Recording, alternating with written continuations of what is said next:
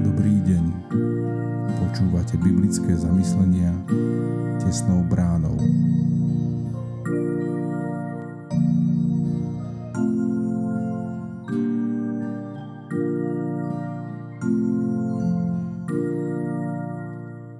Dobrý deň. Dnes je nedeľa ôsmeho októbra dvetisícdvadsaťtri. Božie slovo nachádzame v Evanjeliu podľa Marka v desiatej kapitole od sedemnásteho po dvadsiaty siedmy verš. Keď sa vydával na cestu, kto si k nemu pribehol, padol pred ním na kolená a pýtal sa ho: Učiteľ dobrý, čo mám robiť, aby som sa stal dedičom večného života? Ježiš mu odpovedal: Prečo ma nazývaš dobrým? Nikto nie je dobrý, iba jeden. Boh. Poznáš prikázania?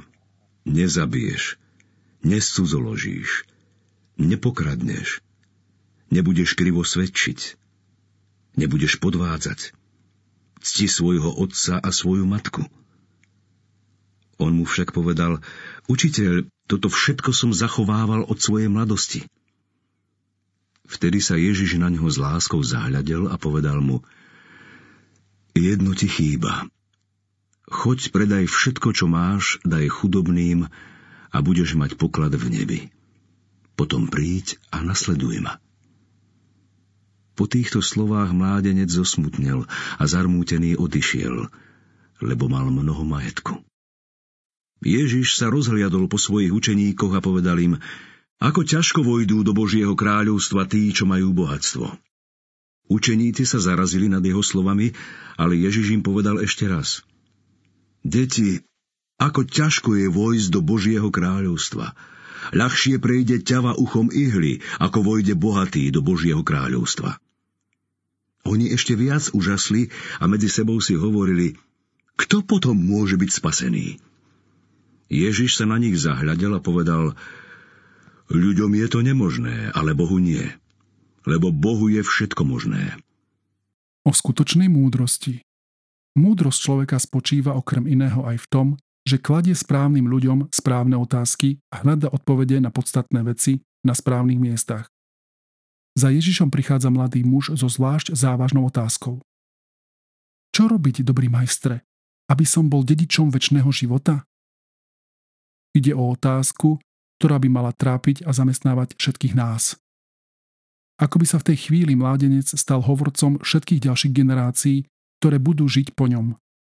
Múdrosť človeka však nespočíva iba v kladení správnych otázok správnym ľuďom a v hľadaní odpovedí na správnych miestach. Ešte väčšia múdrosť je, keď sa podľa získanej do odpovede vieme aj zariadiť a stotožniť sa s ňou. Keď sme nielen poslucháčmi Kristových slov, ale aj ich vykonávateľmi. Žiaľ, mládenec z dnešného príbehu ostal stáť v polovici cesty. Sice dobre začal, ale nakoniec nikam nedošiel. Zo začiatku pôsobil múdro, ale nakoniec zareagoval veľmi hlúpo. Problémom bol jeho veľký majetok. Jeho srdce viac liplo na jeho majetku, ako na tom, aby získal život. Urobil Bohu radosť a konal Božiu vôľu. Je niečo, čo ti bráni v tom, aby si sa mohol naplno odovzdať Pánu Bohu? Ak áno, urob si analýzu hodnôt, ktoré uznávaš. Sú naozaj všetky hodnotné toho, aby si sa im naplno venoval? Kde sa v tvojom hodnotovom rebríčku nachádza Božie kráľovstvo? Aj odpoveď na túto otázku odhalí, ako to skutočne vyzerá s tvojou múdrosťou. Pomodlíme sa. Páne Bože, ďakujem ti za tvoju múdrosť, ktorá vidí aj za obzor časného života.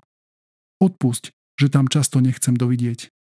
Posilňuj ma na vnútornom človeku a očisti môj vnútorný zrak viery. Amen. Zamyslenie na dnes pripravil Radovan Kdovin. Modlíme sa za cirkevný zbor Tisovec.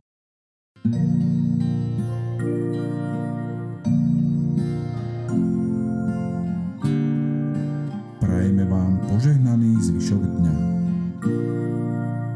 Počúvali ste biblické zamyslenia Tesnou bránou.